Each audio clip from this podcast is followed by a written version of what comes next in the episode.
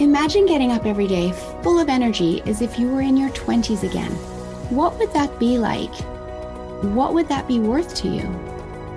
What is your health worth to you? Think about it. Your health isn't everything, but without it, everything else is nothing. And yet, too many of us are taking it for granted until something goes wrong. No one wakes up hoping to be diagnosed with a disease or chronic illness. And yet, we've never been taught how to be proactive in our health through our school system or public health. As a registered health coach and integrative health practitioner, I believe it is time this information is made available to everyone. Combining new knowledge around your health and the ability to do my functional medicine lab tests in the comfort of your own home will allow you to optimize your health for today and all your tomorrows. Don't wait for your wake up call. Welcome back to another episode of the Don't Wait for Your Wake Up Call podcast. I am Melissa Deely, your host. And today I want to talk to you about how good nutrition benefits those on the autism spectrum and those with ADD and ADHD. And of course, good nutrition can benefit all of us, but I just want to share with you some information around common deficiencies that may be helpful to you if you know someone or have someone in your family that is on the spectrum or has ADD and ADHD. And as always, any information that I provide here is for educational purposes only. It is not medical advice. If you are already using pharmaceutical medications, you will want to check with your pharmacist first to make sure there's no contraindications with any of the vitamins and minerals that I recommend using and do your own research. And I just hope this information is helpful to you because we do live in a world of nutrient deficiencies, and you may not be aware of this. So, first of all, the rate at which children are being diagnosed with autism or ADD, ADHD is escalating at rapid rates. And so that's why I really want to focus on how nutrition can improve, improve the outcomes for people that have these diagnoses. But let's go back in history a little bit first. The reality is that 20 plus years ago, in fact, going all the way back to 1976, there was no ADHD. And now one in 10 kids are on drugs for ADHD. And yes, some might say that back then they weren't testing for it. And there is a factor to that. However, so much has changed in terms of our food and the quantity of processed food and the deficiencies in our soil, the nutrient deficiencies that are triggering ADHD now that didn't exist back in 1976.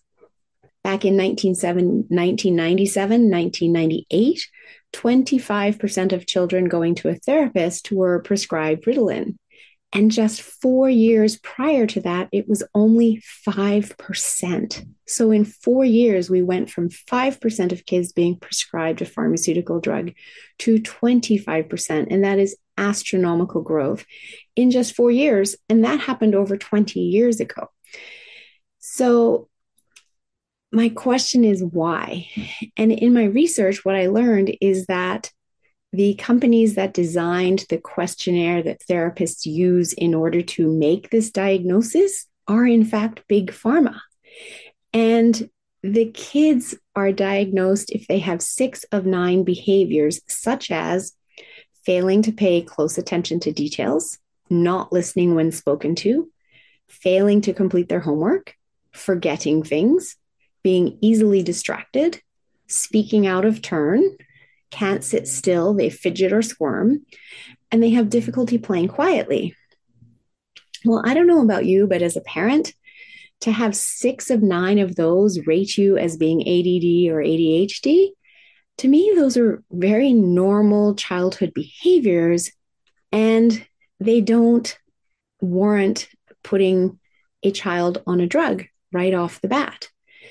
And the purpose of this episode really is to have you start to question do I need to put my child on a drug right off the bat, or do I need to look at what we can do nutritionally to support the deficiencies and then see how the behavior changes if there are behaviors that you're concerned about?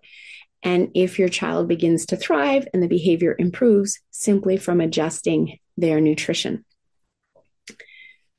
Another fact that I find quite horrifying is that between the years 2000 and 2003, there was a 369% increase in kids not yet old enough to go to kindergarten that were being prescribed Ritalin and other similar drugs.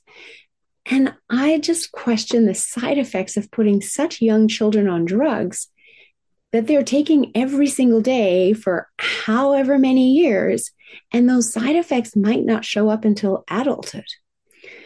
And meanwhile, there is very good research out of the UK that has been around for a number of years that shows that putting kids on omega 3s rather than Ritalin proves to be equally as effective without any of the negative side effects. And omega 3s are good for the brain, as well as the heart, eyes, skin, hair, and cell health. And the best source is wild fatty fish. And a lot of kids don't want to eat that, so they become deficient. They may be born deficient, as mom might have been deficient through her pregnancy. And it's so easy for us to get omega 6s in our diet because they're in everything. And so that increases our inflammation levels because omega 6s are inflammatory essential fatty acids. And it puts our body out of balance with the omega 3s, such that we're in a deficient state uh, in terms of omega 3 relative to the level of omega 6s we have in our body. And this research showed that after one year on omega 3s, the kids did just as well as the kids on Ritalin with no negative side effects as assessed by both their parents and teachers. So, if your child is given a diagnosis of ADHD, there may not be a need to start with Ritalin. You might want to start with an omega 3 supplement instead. Nutrition plays a crucial role in supporting individuals on the autism spectrum as well. And there is no one size fits all dietary approach. Several key nutritional factors should be considered. And as I said, I am not a doctor. This is not medical advice. This is this information is being offered for your education and for you to be able to do some more research into this. And this information also applies to those with ADD and ADHD. So, first of all, let's look at a balanced diet what are our kids eating? Are they getting enough fruits and vegetables, whole grains, lean proteins, and healthy fats in their diet? We want to be avoiding the consumption of processed foods as much as possible, including sugary snacks and fast food. And of course, those are designed to be addictive and the flavors delicious. And so kids want more of them. However, if that's negatively impacting their behavior and how they feel, can you start making more meals at home to allow them to get what their body truly needs, which is the seven to nine servings of fruit and vegetables in a day and good quality, nutrient dense meals? I've already talked about the benefit of omega 3 fatty acids, and some great sources are salmon and mackerel in fish, as well as flax seeds and walnuts if you're vegan or your kids simply won't eat fish. And they do have such a positive impact on brain health and cognitive function. There's also very good supplements today that you can use and ones that no longer leave that fishy aftertaste that kids wouldn't want to have that you can look at as well. If you're relying solely on plant based sources, you need a lot more of that in order to bring your omega 3 levels up because your body has to go through an additional process in order to be able to turn that plant based omega 3 into a usable form. So, another aspect of your child's diet that you want to look at is protein. It is absolutely essential for the development and function of their brain. And you want to be ensuring that they are getting an adequate amount of protein. And good sources are lean meats, poultry, fish, tofu, and beans, and that they're getting some protein during every meal. Next, we have vitamins and minerals. So, vitamin D is really important for overall health, particularly immune health, brain health, respiratory health, as well as bone and teeth health. And it regulates insulin levels. And supplementation is recommended as we simply do not get enough hours of sunlight exposure on our bare naked skin for enough hours a day and enough days of the year with kids sitting in classrooms, sitting inside playing video games, etc., and not outside playing enough. And for adults as well who are in offices all day long rather than out tending to the farm as our forebears did or forefathers did. So, when it comes to vitamin D supplementation, 100% of Canadians are deficient if they're not supplementing. And that's true in the northern part of the US as well, just with our colder climates. And even in the sun belts, because of spending so much time indoors, we can be deficient if we're not supplementing. And it's very easy to get a liquid vitamin D supplement. You put a few drops under the tongue and it doesn't taste like anything. You want to do it in the morning because it can give a little bit of a, a energy kick. And that can make a huge difference in boosting the health of your child and particularly their immune system and brain health. Iron deficiency is also very common. And again, kids can be born deficient in iron and it can affect cognitive function and energy levels.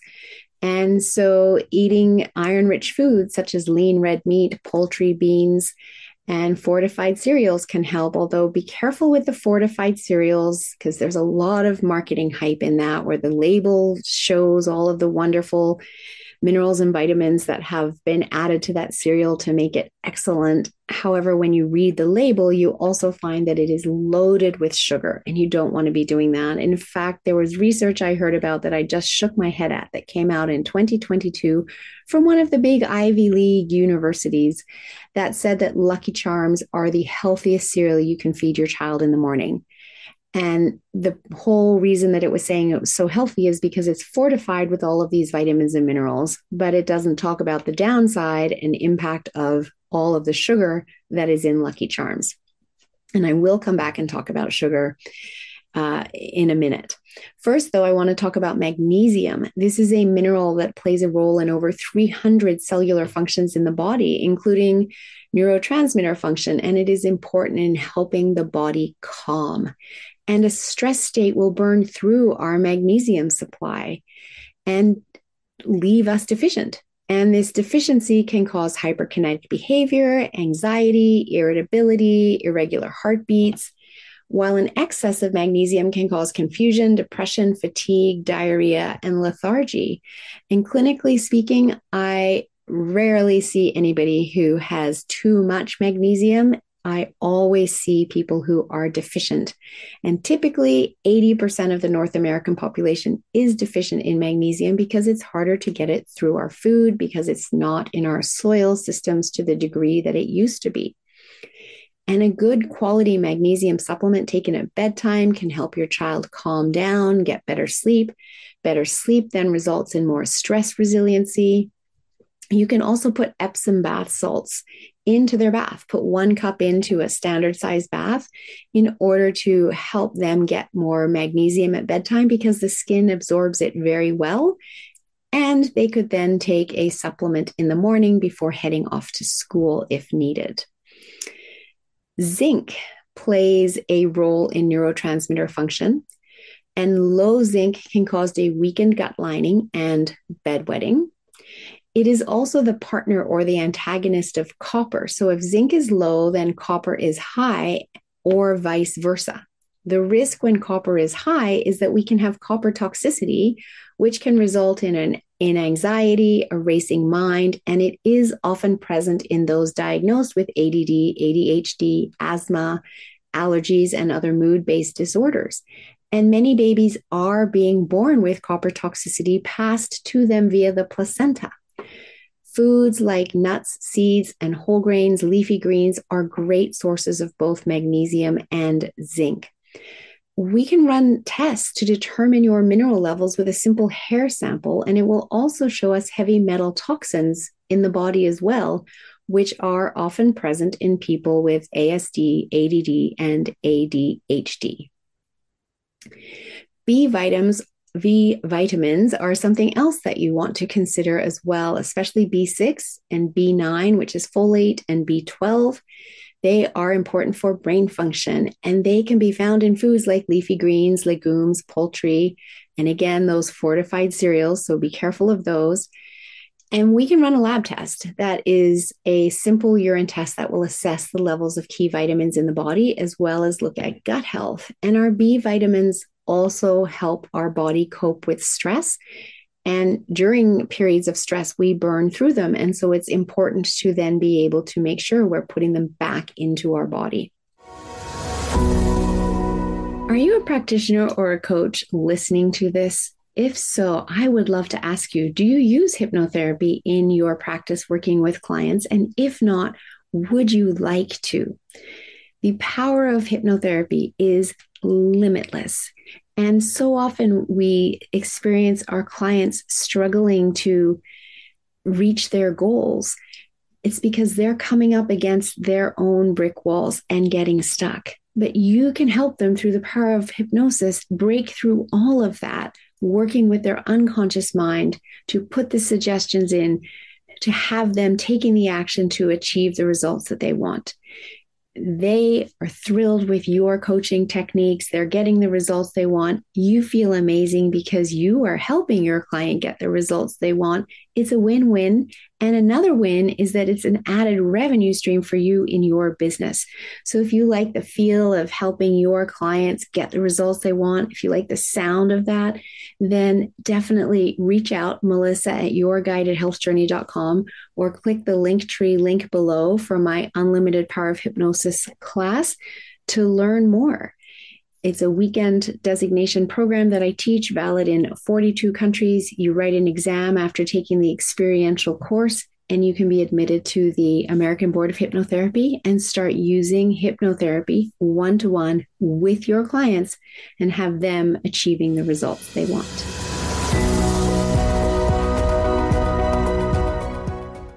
Probiotics are something else to consider. And we do know that kids with ASD have 25% less variety in their gut flora than what is typical. And as such, their gut health is compromised. And we know there is a very strong gut brain connection. And when our gut health is compromised, so is our brain health. And so it is worth running labs to assess if there is a candida or bacterial overgrowth so we can address that. And what we want to do is address any candida overgrowth first before we start using a probiotic. Because if we just go straight to the probiotic, it can actually feed a candida overgrowth and make things worse. So we first eradicate that overgrowth and then we use a probiotic in order to support the ongoing gut health.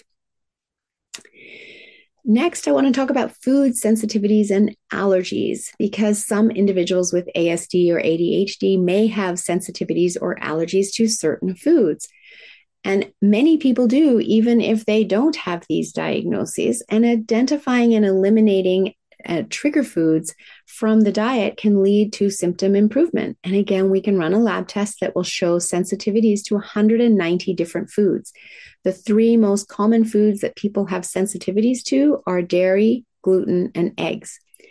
Dairy and gluten are also highly inflammatory, and most people do better by eating less of them. In fact, with gluten, it actually acts as an excitatory neurotransmitter in the body, which can leave the adult or child feeling overstimulated and acting out and not acting as the best version of ourselves because they're under the influence of gliadin. And gliadin is the protein in gluten. Gliadin and gluten can trigger symptoms such as headaches, inflammation, high blood pressure, high cholesterol, the beginning phases of dementia and Alzheimer's, MS, neurological issues, lupus, autoimmune issues in general, skin rashes, mood issues in general, tantrums, tics in children, ADD, and ADHD. You see, when gliadin breaks down in the body to an amino acid called glutamate, it wipes out or lowers your natural anti anxiety neurotransmitters, which can lead to an anxious child or adult, which leads to higher levels of stress, and that can throw off your hormones in your body and your immune system. So we have a double whammy going on because it's an excitatory neurotransmitter already, and it wipes out your anti anxiety neurotransmitters. And over time, glutamate, which is also inflammatory, begins to affect the nervous system, your gut, and your brain. And what we put into our body matters. It does impact our microbiome balance, and that impacts our overall health. So, here's another thing you may not realize about gluten and gliadin and glutamate. Gliadin, as I said, breaks down to glutamate, and glutamate is exactly the same as MSG. And many people know to avoid MSG, particularly in Chinese food. However, they don't realize that when they're eating gluten, they're getting it as well. And not only is gluten in our breads and our muffins, our pastries, and our pasta, it's also in ice cream and toothpaste because it's a thickening agent. So, how much gluten is your child getting in a day? And could it be, be the cause of some of their behaviors or moods? And can you reduce the amount that they're getting? And just a note that simply buying gluten free foods may not be the answer either. You'll need to read the labels as a lot of those foods are filled with sugars as well as other chemicals to enhance the shelf life. Which leads me to my next point. My daughter is gluten free, and we switched to rice pasta. I started baking muffins from almond flour and spelt flour in order to provide her other options. It does take a little more effort initially. However, once you get into a routine and with some conscious meal planning, it will feel like you've done this all along. And the benefit will be seeing your child thrive as it was for me because she was no longer getting tummy aches every day and was getting back to enjoying life. The doctor had told me she would grow out of the tummy aches and I didn't have to do anything. But those tummy aches were debilitating, and no parent wants to watch their child suffer. So when she couldn't tell me how long it would take for her to grow out of the tummy aches, I wasn't willing to sit around and wait. And so we did some testing and found out she had this sensitivity to dairy and gluten. We removed those foods from her diet and saw profound impacts in just three weeks of removing them. Now, everyone is individual, so her experience will be different to everyone else's. However, having that knowledge from the lab tests helped us feed her in a way that worked for her unique body. So, next, I want to talk about sugar and artificial additives. Sugar is in everything these days, and excessive sugar intake and artificial additives such as food colorings and preservatives may exacerbate hyperactivity and attention issues in some individuals. And reducing or eliminating these from the diet may be beneficial. This really helped my other daughter. She'd never had a diagnosis. However, at the end of grade two, her teacher told me that her ability to sit still and focus had declined over the course of the school year, as had her handwriting. I wasn't in health and wellness then. This is 18 years ago, and I didn't know what I now know. I had no idea how to support this. And so I asked the teacher, and she said, You know, it may be a food sensitivity. And sure enough, when I reached out to my naturopath to ask her if she could help, she suggested some testing for food sensitivities. And we did that testing and discovered she was sensitive to both sugar and yeast. We removed these from her diet as best we could. And when school started the following September, she had the same teacher for the first week. And that teacher told me she was a different child. I had also seen the difference in her behavior very quickly because the tantrums while crying out, I don't know why I'm crying, mummy, had stopped. For her, sugar amped up her body so much she felt out of control, and no one likes to feel that way. And so she would feel out of control, and then she would crash with the insulin crash, and it would end up in a meltdown when she couldn't handle it anymore. And a point here that you need to not only read the labels of food to see how much sugar is in it, but also drinks. Sugar is in so many of our drinks, including fruit juice. You might think fruit juice is healthy because it comes from an apple, it comes from an orange, and it's natural sugar. However, when we remove the sugar from the fruit, we're leaving behind all the fiber, and it's a straight spike of insulin to your child's body. And one apple juice box has 28 grams of sugar in it. That is equivalent to seven teaspoons. You would never feed your child seven teaspoons of sugar, and yet they will drink it in one juice box. So look at what is your child drinking because pop and energy drinks are also full of sugar. Something else to consider in terms of drinks is caffeine. Caffeine can affect sleep and exacerbate hyperactivity and anxiety in some individuals with ADHD. We all have a varying degree of sensitivity to caffeine. And so, limiting caffeine intake, especially in the afternoon and evening, is advisable. It is a stimulant. And we all have varying degrees of sensitivity. As I said, I'm very sensitive to caffeine. I've never drank a cup of coffee in my life. And if I have any caffeine after 2 p.m., I will be awake for hours. I take my clients off coffee for three weeks while we do the detox program just so they can have awareness on how it's impacting them during the day and their sleep at night. And for those who are sensitive, to be able to make other choices, as often the very thing we are drinking to switch our brain on is actually the problem, as it's robbing us of good sleep at night and having us wake up tired, feeling like we need it. And when we give it up, we find we sleep better and we don't actually need it. So, hopefully, your children aren't drinking caffeine, but I recommend thinking twice before introducing it to your teenagers as well. Hydra- hydration is the next key point I want to talk about. We need to ensure proper hydration throughout the day, as dehydration can affect cognitive function and behavior. Our brain is largely made up of fat and water, therefore, it needs good hydration. And properly hydrated means drinking half your body weight in water. So, if your child weighs 50 pounds, they should be drinking 25 ounces of water which does not include energy drinks and pop, fruit juice, or milk. It includes water, which can be flavored with the juice of half a lemon or half a lime or half an orange, or herbal teas, or fruit teas, or greens and fruit smoothies. Next up is meal timing and encouraging regular meal times that are spaced quite evenly apart during the day in order to maintain stable blood sugar levels. And that can help with mood as well as providing structure. And kids do well with structure, it gives them boundaries to work within so they know what is coming next. So, ideally, having your meals three and a half to four hours apart with a breakfast, a lunch, perhaps an afternoon snack, and a dinner is ideal. It allows the food to be eaten, to be digested properly, to then have the body be able to do a little bit of cleanup, which is what it's designed to do between meals before the next meal goes in. And individualized approaches are very important. As I explained with my family, one child couldn't do dairy and gluten, another child couldn't do sugar and yeast and I choose not to eat red meat because my body does better without it.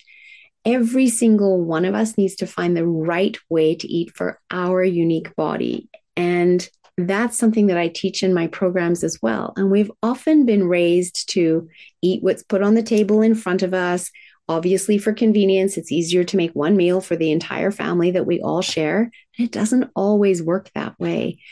And for adults, we might do that because that's how we were raised. And also, we might have been told, eat what's on your plate because there's people starving in Africa. And as children, that caused us to suppress our own body's ability to let us know when a food wasn't what it wanted. We had a sensitivity to it and it might have given us a symptom. But when we had parents telling us to hurry up and eat it, and we were forced to eat it, couldn't leave the table till it had been eaten, and that happened night after night after night, we overrode our own innate signals. And so as adults, we've lost a little bit of that. So it's really important to recognize that individual approaches are needed. And if a child is really not wanting to eat a food, to be asking deeper questions. How is it making you feeling? What is it about that food that isn't working for you? They may not have the language to say anything more than, I don't like it, until you start probing a little bit more with questions. So, the next topic that I want to share is supplements. Supplements can be very beneficial in supporting our nutrient deficiencies and allowing us to get to a place where our body can thrive in life, in the classroom, where our brain can also be thriving. But I know the supplement industry can be very confusing because there's supplements that are cheap that have maybe not enough of the ingredient in it for the body to actually do something with or perhaps it's not the most bioavailable form it's the cheapest form instead. And if it isn't bioavailable it's hard for your body to absorb it. So understanding brands that you can trust and what supplements your body might actually need is really important. And that's where working with someone like myself a healthcare practitioner that you already have in your life can be helpful as well as running the lab so that you know which minerals you might be deficient in, which vitamins you might be deficient in, so that you know and you can support your body in coming back into balance so that it can thrive physically and mentally. So, I really hope this information has been helpful to you. I'd be happy to have a chat with you if you feel you need support in making some dietary changes in your household and or getting lab testing done simply go to yourguidedhealthjourney.com and click the book button to book a complimentary call with me. And if you know someone that this episode can help, please send it to them and invite them to listen. Thank you as always for tuning in to the Don't Wait for Your Wake Up Call podcast.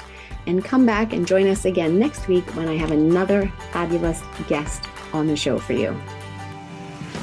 Thank you for investing this time with me on the Don't Wait for Your Wake Up Call podcast. I'm so glad you joined in. If you can take two minutes to share this episode with someone you think can benefit and have a positive impact on their life, that would be wonderful. Please leave a review by going to your favorite podcast listening app and let me know what you enjoy or would like to hear more of. It will support me in my effort to bring the possibility of natural healing to a wider audience and help disrupt the sick care system we have today and make human health a global priority. Health is your true wealth.